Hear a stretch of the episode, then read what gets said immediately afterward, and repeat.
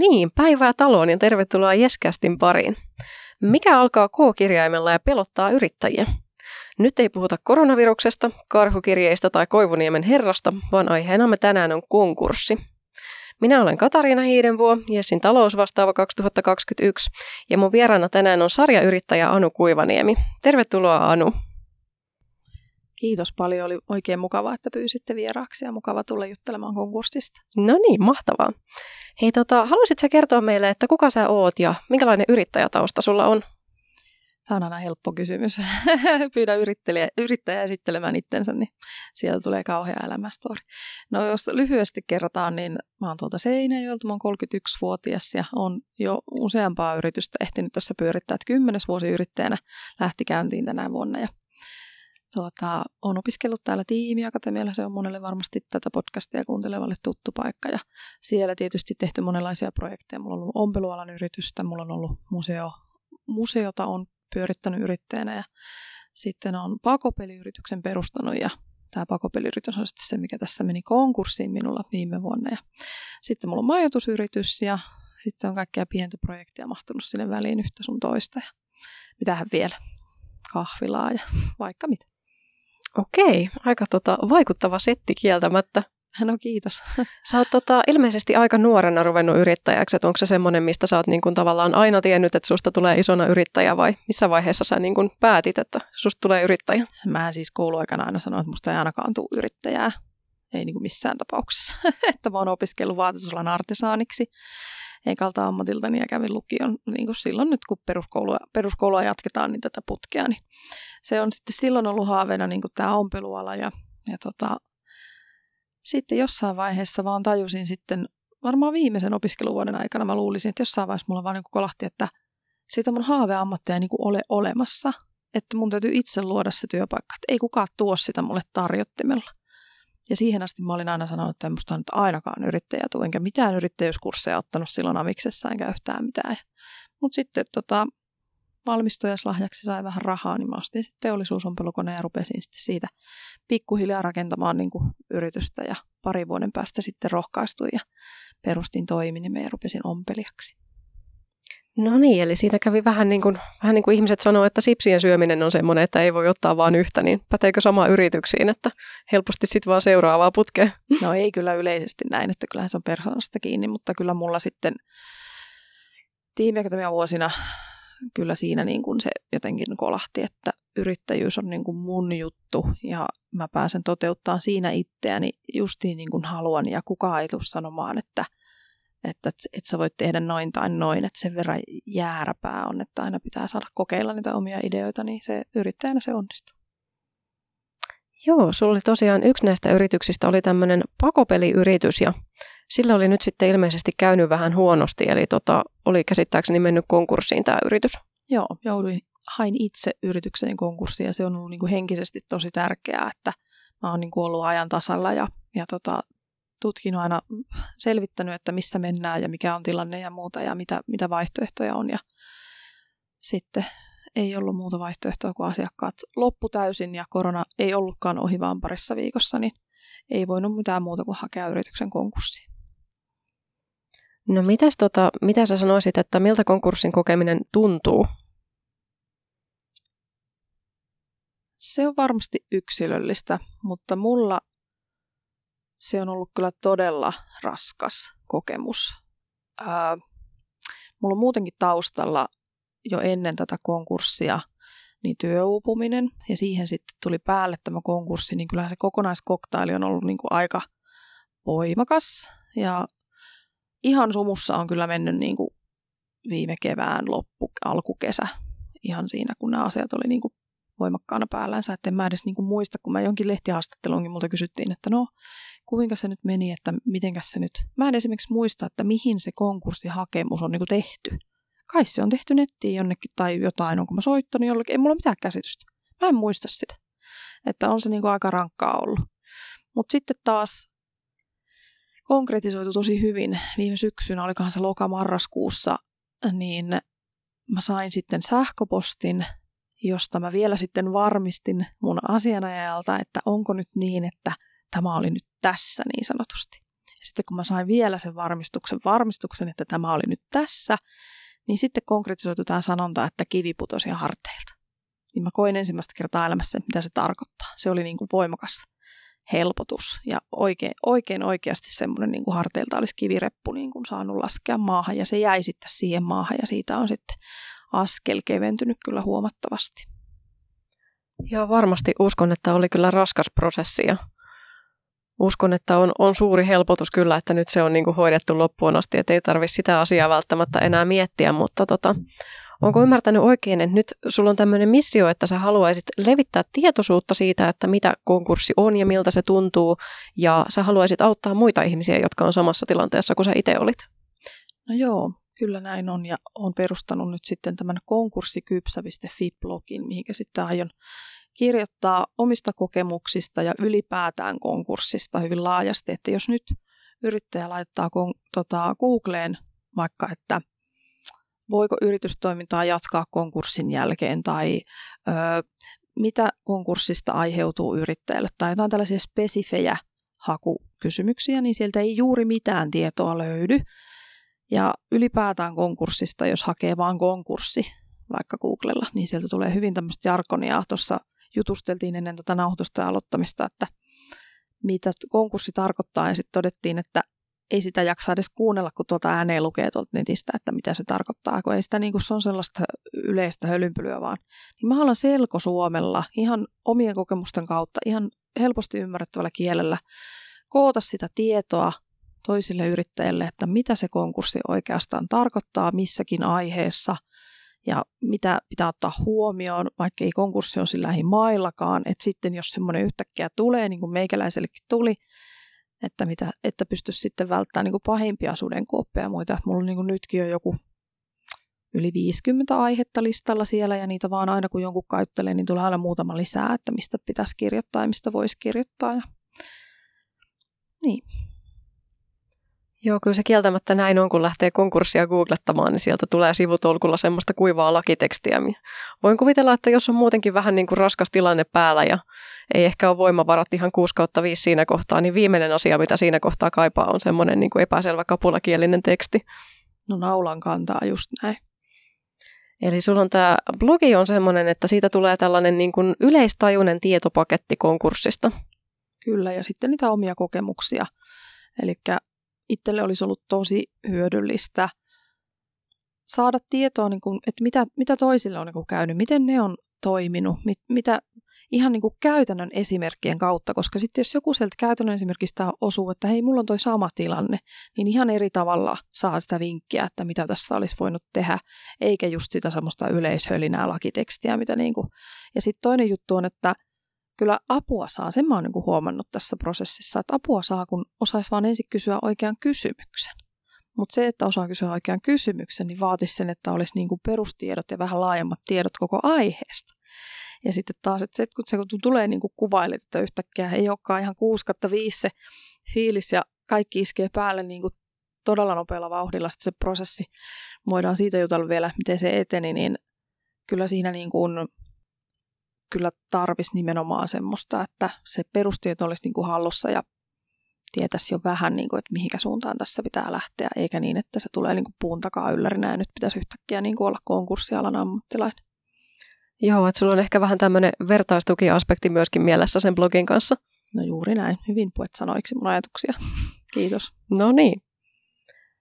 No mites tota, konkurssiin liittyvät asenteet. Onko huomannut, että ihmisillä on jotakin niin kuin kummallisia asenteita liittyen konkurssiin tai onko se semmoinen niin iso mörkö yrittäjille? Siitä ei mielellään puhuta. mä oon tosi onnellinen, että mä, ihmiset, kenen kanssa mä oon tästä jutellut, niin heillä ei ole vahvoja niin kuin ennakkoasetel, aset, niin kuin ennakkoajatuksia negatiivisia konkurssista hirvittävän paljon. Tietysti on tämä perus, mikä on niin kuin jotenkin kamala, mutta hyvin syvässä musta tuntuu ihmisillä, että konkurssi on epäonnistuminen. Se tuntuu epäonnistumiselta, kyllä, mutta onko se sitä? Että mitä se epäonnistuminen tarkoittaa ja näin, niin mä sen niin kuin kyseenalaistaisin vahvasti ja haluaisin rohkaista siihen, että sitä ei tarvitse ajatella tällä tavalla, että se tuntuu siltä kyllä, mutta että mä haluaisin niin kuin karistaa sen ihmisiltä, että ei olisi yhtäläisyysmerkkiä, että jos olet tehnyt konkurssi, niin olet epäonnistuja. Ei se näin tarvi olla, että konkurssi kuuluu liiketoimintaan siinä, missä muutkin ilmiöt. Niinpä. Ja tämä on ehdottomasti syy, minkä takia mä halusin nostaa tämän konkurssiaiheen esille meidän podcastissa, kun me puhutaan tosi paljon yrittäjyyden monista puolista ja kaiken näköisestä yrityksen alkupäästä ja siitä, mitä yrittäjyys on ja näin, mutta tota, siitä tota, eräästä lopetusvaihtoehdosta eli konkurssista, niin siitä ei ihan hirveästi kieltämättä puhuta, niin halusin nostaa tätä aihetta esille ihan sen takia, ettei se olisi semmoinen niin kuin tavallaan asia, joka yritetään vaieta kuoliaksi, koska sitä hävetään tai jotain. Niin. Nimenomaan, ja se häpeä on toinen vahva tunne, mikä siihen liittyy. Ainakin mun tapauksessa, ja uskoisin, että monien muidenkin. Ja tota, varsinkin niin kuin usein rinnastetaan, tai kun puhutaan konkurssista, niin puhutaan näistä 90-luvun konkursseista. Mä oon syntynyt vuonna 90, niin mä en ole niitä onneksi joutunut kokemaan, eikä, eikä tota ihan välittömässä lähipiirissä ole semmoista tarinaa, niin se on niin kuin itselle vaan semmoista, mitä muut kertoo. Mutta on sellaisen ilmiön huomannut, että jos on puhunut niin kuin vanhemman ikäluokan kanssa konkurssista, niin se teemat ja ne vinkit ja, ja kaikki, mitä sieltä tulee, niin on aivan erilaisia kuin jos mä puhun niin kuin oman sukupolven yrittäjien kanssa samasta aiheesta. Ja se on ollut todella hyvä, että mä oon sitten enemmän saanut tukea niin kuin nuoremmilta yrittäjiltä, jotka ei ole kokenut näitä 90-luvun kaameita konkursseja, koska mä luulen, että mä olisin ollut ihan eri tilanteessa, jos joka ikinen ihminen, jonka kanssa mä olisin tästä konkurssista puhunut, olisi ollut sitä synkän taustan omaavaa kokemusta, niin sitten se olisi tavallaan siirtynyt mulle ja mä olisin taas siirtänyt sitä eteenpäin ja sitä mä en nimenomaan halua tehdä. Ja mä haluaisin, että nyt varsinkin tässä ajassa niin konkurssista pystyttäisiin puhua ihan eri tavalla avoimemmin ja ihan niin, että mistä tahansa muustakin aiheesta, että aina on koulutuksissa on rahoituksesta ja kansainvälistymisestä ja myynnistä ja markkinoinnista ja innovoinnista, mutta että voisi niin kuin olla myös tätä puolta siellä, että voitaisiin ihan normaalisti niin kuin mistä tahansa muustakin liiketoiminnan asiasta niin puhua yrityksen lopettamisesta ja konkurssista. Että en mä nyt sitä tarkoita, että täytyy nyt ruveta kouluttaa ihmisiä tekemään konkursseja, mutta että kumminkin mä haluaisin, että se puheen aiheena olisi vähän semmoinen vapaampi ja sallitumpi. Joo, kun näinhän se kieltämättä on, että kyllä se yritystoiminta aina niin kuin tavalla tai toisella loppuu ennemmin tai myöhemmin, niin tota, se on kieltämättä vähän erikoista, että ei tota, konkurssista ei puhuta, vaikka se on niin kuin hyvin, hyvin realistinen mahdollisuus monellekin yritykselle sitten jossain kohti sen yrityksen polun varrella. Et ilmeisesti tämä on tämä 90-luvun laman varjo on aika pitkä ja kummittelee näköjään edelleen suomalaisella yrityskentällä. Kyllä se kummittelee ja mä haluan korostaa todella paljon sitä, että siitä pitäisi päästä pois, että haluan jutella myös ja kirjoittaa niiden yrittäjien tarinaa, jotka on niitä synkkiä vaiheita silloin kokenut. Se on tosi tärkeää.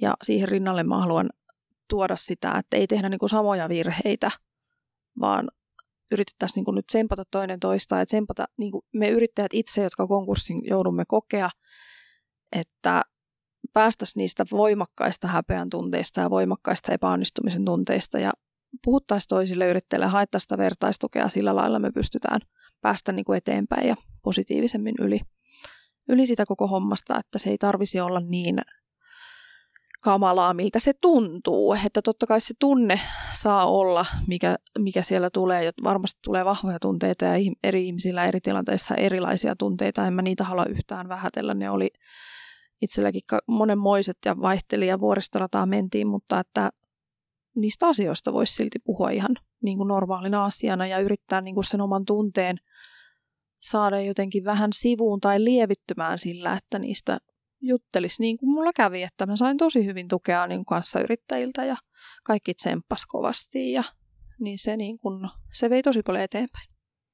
Joo, se on ylipäänsä hyvä trendi työelämässä, että nyt on niin kuin viime vuosina ruvettu puhumaan paljon enemmän just esimerkiksi mielenterveyden merkityksestä tai työuupumuksesta tai muista tämmöisistä niin kuin asioista, mitä on tyypillisesti hävetty ja niistä on oltu hiljaa, niin ehkä konkurssi on sitten seuraava, mistä niin kuin uskalletaan ruveta puhumaan ja uskon, että sillä on kyllä niin kuin suuria positiivisia seurauksia, että ei tarvitse niin yksin olla sen kaikkien niiden tunteiden kanssa. Nimenomaan, ja tämä blogi olisi niin kuin nimenomaan se paikka, minne voisi niin kuin ekana mennä ja katsella niitä toisten ihmisten fiiliksiä ja mitä heille on käynyt ja lukea mun tarinaa ja mä aion julkaista toisten yrittäjien tarinaa, kun he ne mulle, mulle laittaa, niin sitten voin sinne anonyyminä kirjoitella, niin saataisiin niin kuin edes toispuoleinen keskustelu tällä lailla, että sieltä blogista voi ensin käydä kurkkimassa ja sitten ehkä rohkaistua juttelemaan sille omalle lähipiirille. Ja tämä on kyllä aivan ihana projekti ja uskon, että tekee tosi hyvää suomalaisille yrittäjille. Mites tota, onko tämä konkurssin pelko sun mielestä niin kuin suomalainen ilmiö vai tota, voisiko sitä verrata siihen, että millaisia asenteita konkurssia kohtaan on esimerkiksi Jenkeissä tulla rapakon takana, että onko siellä erilaiset tunnelmat aiheesta? No tämähän on niin kuin yleinen vertaus. En ole vielä niin asiaan vihkiytynyt, että joka maan tilanne, tilanteista pystyisin sanoa ja asenteista, mutta tämä Yhdysvallat on nimenomaan se, mihin aina tässä yhteydessä viitataan ja nimenomaan siihen, että siellä laitetaan meriitiksi, jos on käynyt konkurssin läpi yhden, yhden tai parikin kertaa, että itse on työllistänyt yhden henkilön hyvin pitkälti. Hänen meriittinsä oli se, että hän on jo käynyt läpi konkurssin, niin se oli erittäin iso vaikutin siinä, että, että mä työllistin hänet lopulta ja, ja tota, nyt itse hain yhtä työpaikkaa ihan hiljattain, niin laitoin omaan CV-heni konkurssin. Muista mikä se otsikko oli, se oli varmaan muut koulutukset tai joku tämmöinen. Niin sinne tuli jotain muuta ja sitten laitoin konkurssin sinne lisäksi. Ja tota, kyllä tämmöistä ajattelua mä niin kuin kannustaisin enemmän, eikä sitä, että nyt olen tehnyt, joutunut konkurssiin, että nyt minä joudun häpeämään tätä lopun elämääni, elämäni on pilalla ja, ja en voi tästä kellekään puhua. Se olisi aivan hirvittävää, jos, jos semmoisia fiiliksiä olisi ihmisillä. Ja tämä on kyllä siis aivan mahtava idea laittaa se CV nimenomaan niin kuin koulutuksen kohdalla, että kyllähän se on tämmöinen niin kuin valtavan opettava kokemus, mitä ihan joka jampalta ei löydy, että soisin todellakin, että se nähdään rekrytoinnissa meriittinä eikä minä muuna, että aivan mahtava idea. No hyvä, että olet sitä mieltä.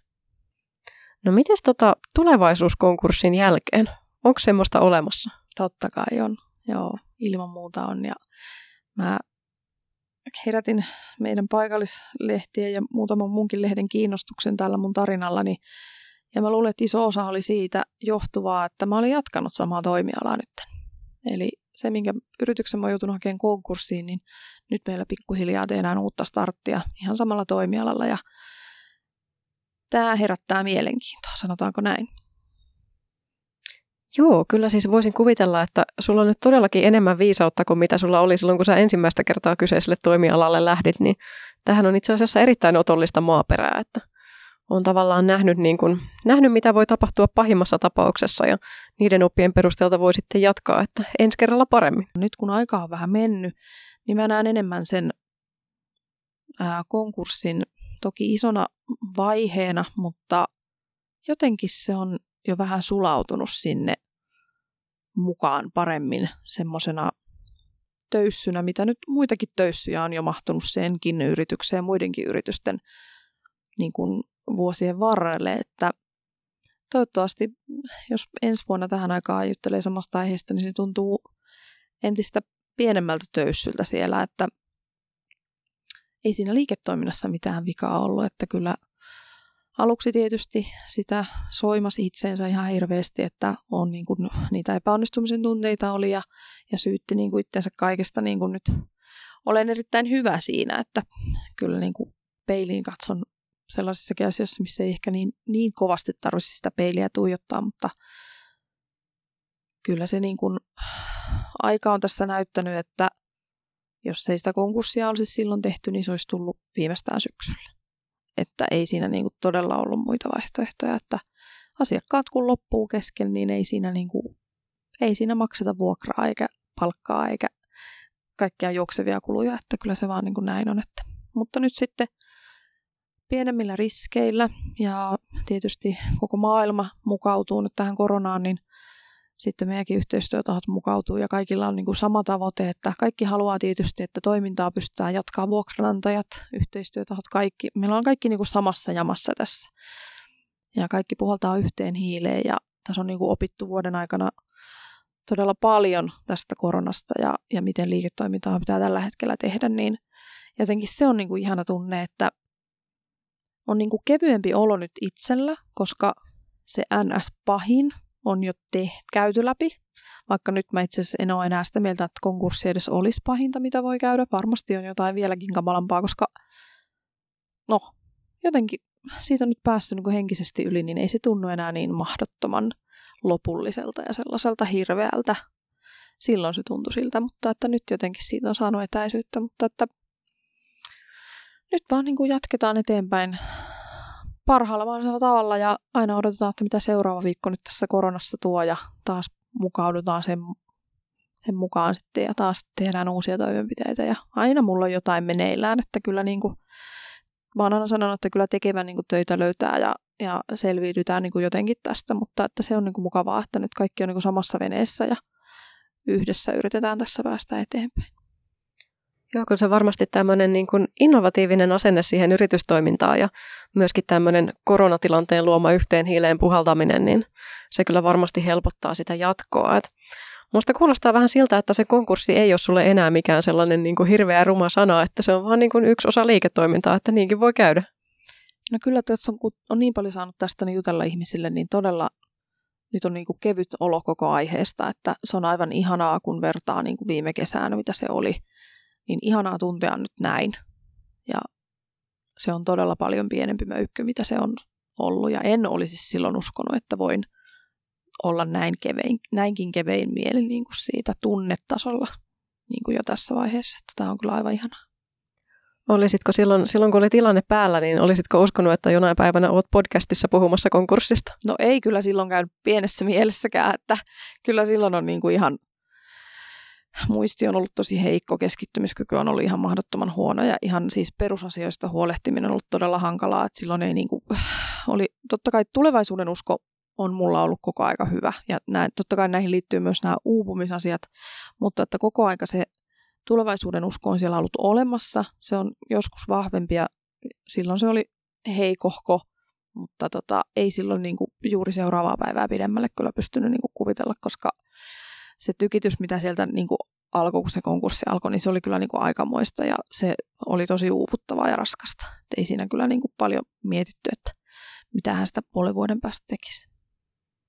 Mutta todistettavasti näinkin isosta koettelemuksesta on mahdollista selvitä ja sanoisinko vielä, että selvitä voittajana, koska kyllähän tämä nyt suunnitelmat kuulostaa erittäin hyvältä.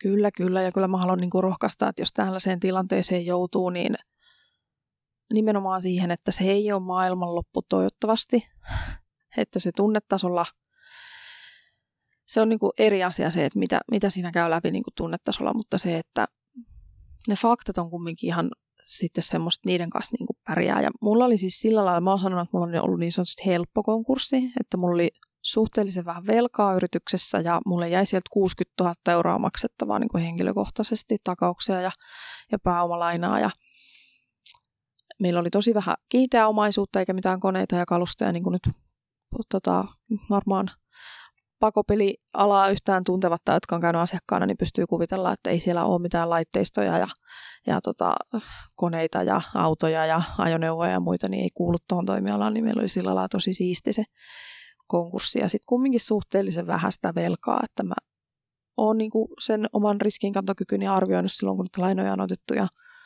nyt se realisoitu ja nyt se on niin sanotusti tapissa, että, mutta näiden kanssa niin toistaiseksi pärjätään ja toki joka viikko ja joka kuukausi tästä täytyy miettiä, että miten, miten tässä nyt selvitään, koska tämä tilanne on ylipäätään niin kuin heikko, että se toki vaikuttaa tähän, että jos olisin tehnyt konkurssin niin kuin ihan normaalina aikana, niin nyt oltaisiin jo tosi paljon paremmalla tolalla. Että tämä tietysti tämä koronahomma nyt vaikuttaa siihenkin tosi paljon, mutta ainakin toistaiseksi pärjään vielä noiden lainojen kanssa. Ja kyllä tässä niin kuin, usko on kova siihen, että kyllä nämä niin kuin asiat hoituu tässä. Että, mutta että sitä en osaa sitten sanoa, että jos olisi niin kuin miljoonia velkaa ja muuta, että mitä se sitten tuo, että niistä mä mielelläni kuuntelen sitten taas mun blogilukijoiden tarinoita ja haluan niitä julkaista ja nimenomaan, että pystytään oppia niistä erilaisista tarinoista, että miltä ne hommat sitten näyttää niin kuin erilaisten konkurssien näkökulmasta. Musta on kyllä siis todella hienoa, että sä mainitsit ihan tämmöisen niin konkreettisen euromääräisen rahasumman. Että tämäkin on varmasti semmoinen, mistä yleensä ei ole tapana puhua, niin ehkä se auttaa ehkä ihmisiä asettamaan tilanteen niin kuin tavallaan mittakaavaan, että jos miettii velkasummaa ja suhteuttaa vaikka omaan asuntolainaan tai vaikka omaan auton hintaan tai mihin tahansa, niin tota, voi sitten miettiä sitä tilannetta siltä kannalta, että onko se konkurssi niin kauhea maailmanloppu sitten kuitenkaan, kun sitä välttämättä välillä saatetaan vähän sillä tavalla puhua, niin ehkä tota, ollaan nyt tämän keskustelun jälkeen sillä käsityksellä, että tota, konkurssi ei ole mikään semmoinen niin kuin Voldemort, että se on joku paha, mikä muuttuu vahvemmaksi aina kun sen nimi sanotaan, että ehdottomasti pitäisi puhua enemmän. Siis nimenomaan mä uskon, että tämä Voldemort niin aina pikkusen pienentyy, kun se nimi sanotaan. Että mä en missään tapauksessa halua antaa sellaista kuvaa, että mä vähettelisin kenenkään konkurssia tai sitä kokemusta. Se oli aivan hirveää. Ja niin kuin sanoin, mä pääsin vaan 60 000 eurolla, mikä on ihan valtavasti rahaa, mutta se on ollut mun riskin kantokyvyn rajoissa. Ja mä uskon siihen, että minä saan niin kuin talouteni kyllä ennen pitkää kuntoon Suomen maassa tai vaikka sitten jossain toisessa maassa, mutta että tekevä ihminen ja, ja kekseliäs on ja näin, niin uskon siihen kyllä, mutta en halua vähätellä sitä, että jollakin muulla on toinen tilanne kuin mulla. Ja, ja nämä on aina vaikeita asioita ja silloin kun on taloudellisesti haasteellista, niin se vaikuttaa henkisesti kaikista eniten. Se on niin kuin kumminkin semmoinen, että huoli omasta toimeentulosta, perheen toimeentulosta, läheisistä tämmöisistä, niin ne kun lyödään tähän soppaan, niin puhutaan isoista asioista, että missään tapauksessa en halua sellaista kuvaa antaa, että konkurssi on jotenkin kepeä ja yksi juttu vaan, mutta siitä puhuminen voi olla yksi juttu vaan ja, ja kepeä aihe sillä tavalla, että sitä ei tarvitsisi peljätä eikä nimenomaan tehdä siitä jotain Voldemorttia. Joo, kyllähän se kieltämättä taloudellinen stressi on semmoista niin kuin selviytymisstressiä monelle ja se on täysin ymmärrettävää, mutta ilmeisesti siis kaikesta selvitään ja mitä enemmän aiheesta puhutaan, niin sitä vähemmän kamalaa se on. Kyllä mä uskon tähän ja sama juttu nyt ollaan tätä henkistä jaksamista sivuttu, niin mä niin kuin otan sen vielä tähän, että se on musta ihan sama juttu, että nyt on niin kuin surullista, että alle kolmekymppiset nuoret naiset Suomessa uupuu. Minäkin pääsin siihen tilastoon ja, ja se on niin kuin toinen juttu, mikä olisi tärkeä, niin kuin mistä, mistä pitäisi puhua lisää. Ja mä rinnastan tämän nyt siihen sen takia, että ne on mulla ollut molemmi, molemmat nämä isot ongelmat yhtä aikaa päällä ja, ja tota, en tiedä miten konkurssi olisi mennyt, jos olisin ollut niin kuin täydessä voimissani ennen kuin se alkoi, mutta tota, ei toi nyt ainakaan sitä helpottanut, niin se on niin kuin toinen asia, mikä on tärkeä aihe ja siitäkin rohkaisen kaikkia juttelemaan, jos semmoisia jaksamisasioita on, niin nimenomaan ei tarvi odottaa, että asiat menee niin kuin päin persettä, että sitten niistä viittii vasta ruveta puhumaan ja apua hakemaan, vaan nimenomaan niin kuin ihan kahvipöytäkeskusteluihin ottaa niin kuin näitä aiheita, konkurssia ja, ja jaksamista ja raha-asioita ja ihan kaikki vaan siihen, koska vaan sillä lailla, että niistä puhuu, niin voi saada apua siihen asiaan. Joo, ehdottomasti olen kyllä samaa mieltä. Mites tota, sitä mä haluaisin kysyä vielä, kun tota, Pikkulinnut lauloi, että sulla olisi tämmöinen kirjaprojekti tekeillä tästä konkurssiaiheesta, niin haluatko siitä kertoa jotain? Ihana tämä Pikkulinnut laulu.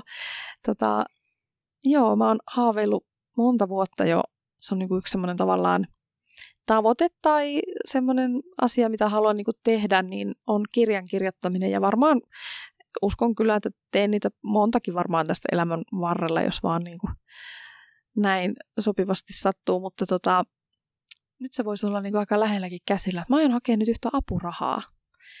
Ja nyt vinkkinä kaikille muille, jotka haaveilee kirjailijan urasta, niin tota, tämmöinen maaseudun tulevaisuuden artikkeli oli ihan viikko kaksi sitten, niin mulla oli vielä tutkimatta ne tarkat ehdot ja muut, mutta maaliskuun loppuun mennessä voi hakea tämmöistä ensimmäisen tietokirjan kirjoittamisen apurahaa, niin mä aion nyt siihen tota, onkeen laittaa manoja.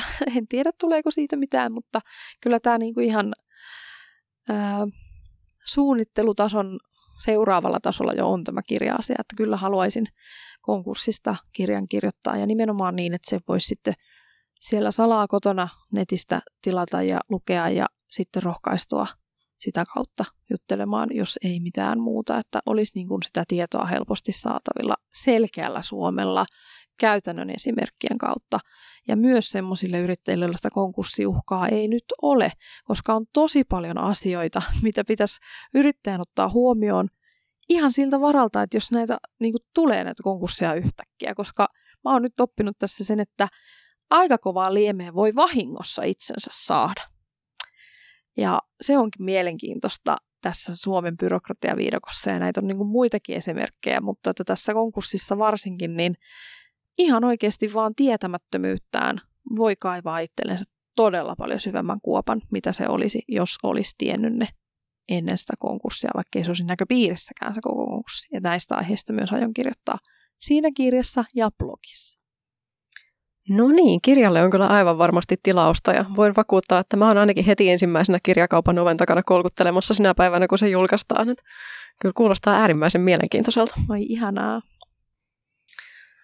No sitten olisi tämä perinteinen kysymys, että tota, jos sä voisit palata ajassa taaksepäin siihen hetkeen, kun sä tiesit, että nyt on konkurssi tulossa, niin tota, minkälaisia neuvoja sä antaisit itsellesi? Se hetki, kun konkurssi on tulossa.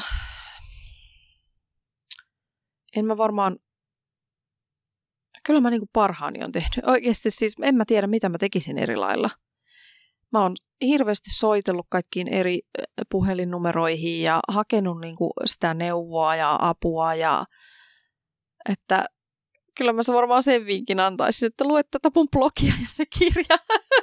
Ei mä tiedä niin kuin mitään muuta, koska niin kuin mä sanoin tuossa aikaisemmin, niin apua on tarjolla, kun osaa vaan kysyä oikeat kysymykset. Mutta se ongelma on se, että kun niitä oikeita kysymyksiä ei tiedä, jos ei se aihe ole tuttu. Ja miksi se aihe olisi tuttu, jos ei sitä ole käynyt läpi, ja kun siitä ei niin kuin tälle yleisesti puhuta, niin kuin nyt on tässä moneen kertaan todettu. Niin siihen niin kuin jos siihen olisi jo silloin ollut vastaus, tai jos se on, olisi jollain, niin minä sen vastauksen sitten antaisin itselleni. Mutta ehkä sitten vielä toisena juttuna niin se, että ää, jotenkin sitä tunnepuolta, niin kuin, että olisiko sitä voinut jotenkin pehmentää ja ennakoida ja jotenkin... Mä oon saanut vertaistukea paljon, mutta voiko sitä olla niin kuin liikaa? ehkä aivan optimaalinen tilanne olisi ollut se, että jos olisi ollut joku vastaavan tilanteen käynyt, joka olisi vähän pitänyt niin henkisesti kädestä ja tavallaan auttanut niin kuin sillä tavalla, niin se voisi tietysti olla, että mulla on ollut se hyvä puoli, että mä, oon, mä käyn terapiassa tämän mun uupumuksen vuoksi ja mä suosittelen sitä kyllä niin kuin kaikille. mun mielestä jokainen suomalainen hyvinvointiyhteiskunnan jäsen niin ansaitsisi terapiaa, että se on ollut niin kuin, siellähän mä oon pystynyt niin kuin käsitellä näitä asioita ja saanut niin kuin sitä apua siihen. Ja, ja tota, niin ehkä tavallaan semmoinen tämän aiheen tunnemylläkkä henkinen tuki on niin kuin semmoinen isoin juttu, mistä olisi niin kuin varmasti apua ollut itsellekin vielä enemmän, mutta niin kuin, kyllä se on semmoinen myllerrys, mitä se niin kuin aiheutti, että kyllä voi jestas, oksa pois ja palalarvaa. Joo, eli, eli aktiivisuudella pääsee pitkälle ja ei saa jäädä yksin. No nimenomaan, ei saa jäädä yksin. Kun tota, työelämässä on monenlaisia mentoriohjelmia meneillään ja yrittäjätkin monesti alkutaipaleella kaipaa semmoista mentoria vähän kertomaan, että mihinkä suuntaan kannattaa homman kanssa lähteä, niin näkisitkö, että olisi hyödyllistä, jos olisi saatavilla tämmöisiä niin konkurssimentorointipalveluja? No tuohan on hyvä idea, siis ilman muuta, just näin. Joo, kun tätä mä aina niin kuin sanon, että kun näissä koulutuksissa on niin kuin aina nämä teemat, ja kyllä niin kuin niihin löytyy ihmisiä vaikka kuinka paljon, mutta toihan olisi ihan huikea. Joo, ja just se, että siellä olisi niin kuin semmoisia mentoreita, jotka ei niin kuin, että ei olisi sitä mörköä siellä niin kuin taustalla. Että mä en sitä mörköä niin kuin haluaisi välittää. Ja jotkut, keiden kanssa tästä konkurssista silloin alkutaipaleella keskustelin, niin kyllä sieltä sitä mörköä niin kuin meinas tulla. Ja sitä mä en kyllä haluaisi kenellekään, että se keskustelukumppani pitäisi olla oikeanlainen sitten siinä, että ei niitä vahvistaisi niitä negatiivisia tunteita. Joo, ei saa päästä mörkyä lyömään sisään. Hmm. Tässä on nyt selvästi konkurssimentoroinnissa olisi tämmöinen bisnesidean mahdollisuus, että tota, ehkä Mutta sä saat kuka siitä... sen sitten maksaa, jos se firma on mennyt konkurssiin? Erittäin hyvä kysymys. Mutta joo, tuli vaan näistä konkurssiin valmistautumisesta mieleen, että kyllähän siis ihmiset esimerkiksi, ne valmistautuu avioliiton karjuutumiseen tekemällä avioehtoja tai erilaisia testamentteja tai muuta, niin miksei yrittäjät sitten valmistautuisi vastaavalla tavalla siihen konkurssin mahdollisuuteen, että eihän se nyt tarkoita sitä, että se konkurssi välttämättä tulee, mutta on se nyt hyvä, että ihan niin kuin jää housut kintuissa kiinni sit, jos sellainen tilanne tulee. Siis nimenomaan, ja mä voisinkin tosta muuten, mä saanko varastaa noita sun ajatuksia, että voisin nimenomaan verrata tuossa tämän aiheen niin kuin ympärille tehtävässä blogitekstissä niin nimenomaan tätä avioehtoa ja näitä muita sopimuksia ja tämmöisiä, että on oikeasti tietyt asiat, mitkä niin kuin pitäisi ottaa huomioon, vaikkei lähimaillakaan se konkurssi. Ja toinen teema on sitten se, mitä on oppinut noista omistajavaihdoskoulutuksista, että sitten sanotaan siellä puolella, että yritys pitäisi olla aina myyntikunnossa. Ja se ei suinkaan tarkoita sitä, että haluaisi tai aikoisi myydä yrityksensä, mutta se, että jos on aina myyntikunnossa, niin silloin se yritys on niin kuin lähtökohtaisesti tosi hyvällä tolalla. Silloin on otettu huomioon sellaiset asiat, mitä kaikkien pitäisi yrityksessä on ottaa huomioon. Niin ehkä tässä voisi olla vähän samaa, että voisi tehdä semmoisen vastaavanlaisen pienen paketin, että pidän nämä asiat kunnossa, niin jos tulisi konkurssi, ja sitten myöskin, kun jos nämä tietyt asiat on kunnossa, niin sitten moni muukin asia on kunnossa. Kaikki kun linkittyy kumminkin toisiinsa, niin tässä on kyllä ihan idea tässä jutussa. Joo, kyllä se kieltämättä on aina hyödyllistä olla valmistautunut tilanteeseen kuin tilanteeseen, että ei se nyt tarkoita sitä, että välttämättä manaisi niitä mörköjä sinne oven taakse, mutta hyvä on olla pesäpallomailla valmiina, jos ne on sinne tulossa. Yes, eli sun blogi löytyy osoitteesta konkurssikypsä.fi ja sulla on hyvinkin mielenkiintoisia suunnitelmia tämän blogin tulevaisuudelle, että tuota, mitäs on seuraavana julkaisulistalla? No nyt siihen mennessä, kun tämä podcasti laitetaan julkaisuun, niin pääsette lukemaan tämmöisen erittäin paljon huomiota herättäneen otsikon Viisi tapaa huijata konkurssissa ja maksimoida omat voitot. Mä en nyt aio spoilata sen enempää, vaan tämä on tämmöinen klikkiotsikko. Ja tota, otan kaiken tuominnan tästä klikkiotsikosta vastaan, mutta sen sanon, että se on toiminut, joten se julkaistaan tällä otsikolla, niin käykää sitten lukemassa, että miten siellä konkurssissa nyt sitten huijaillaan. No niin, eli kaikki innokkaat pikkuhuijarit osoitteeseen konkurssikypsä.fi. Ja tänään ollaan tosiaan opittu todella paljon konkurssista ja kiitos tosi paljon Anu, kun tulit juttelemaan tästä meidän kanssa. Kiitos, kun kutsuitte. Oli tosi mukava tulla.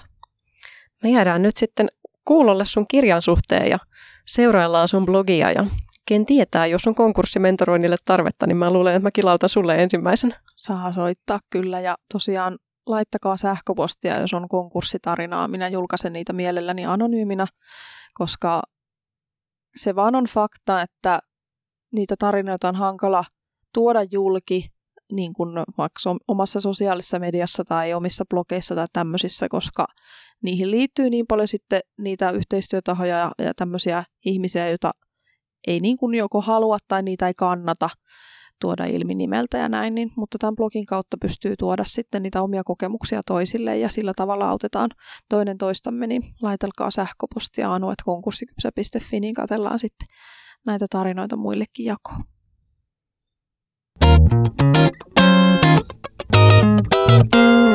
Yescast.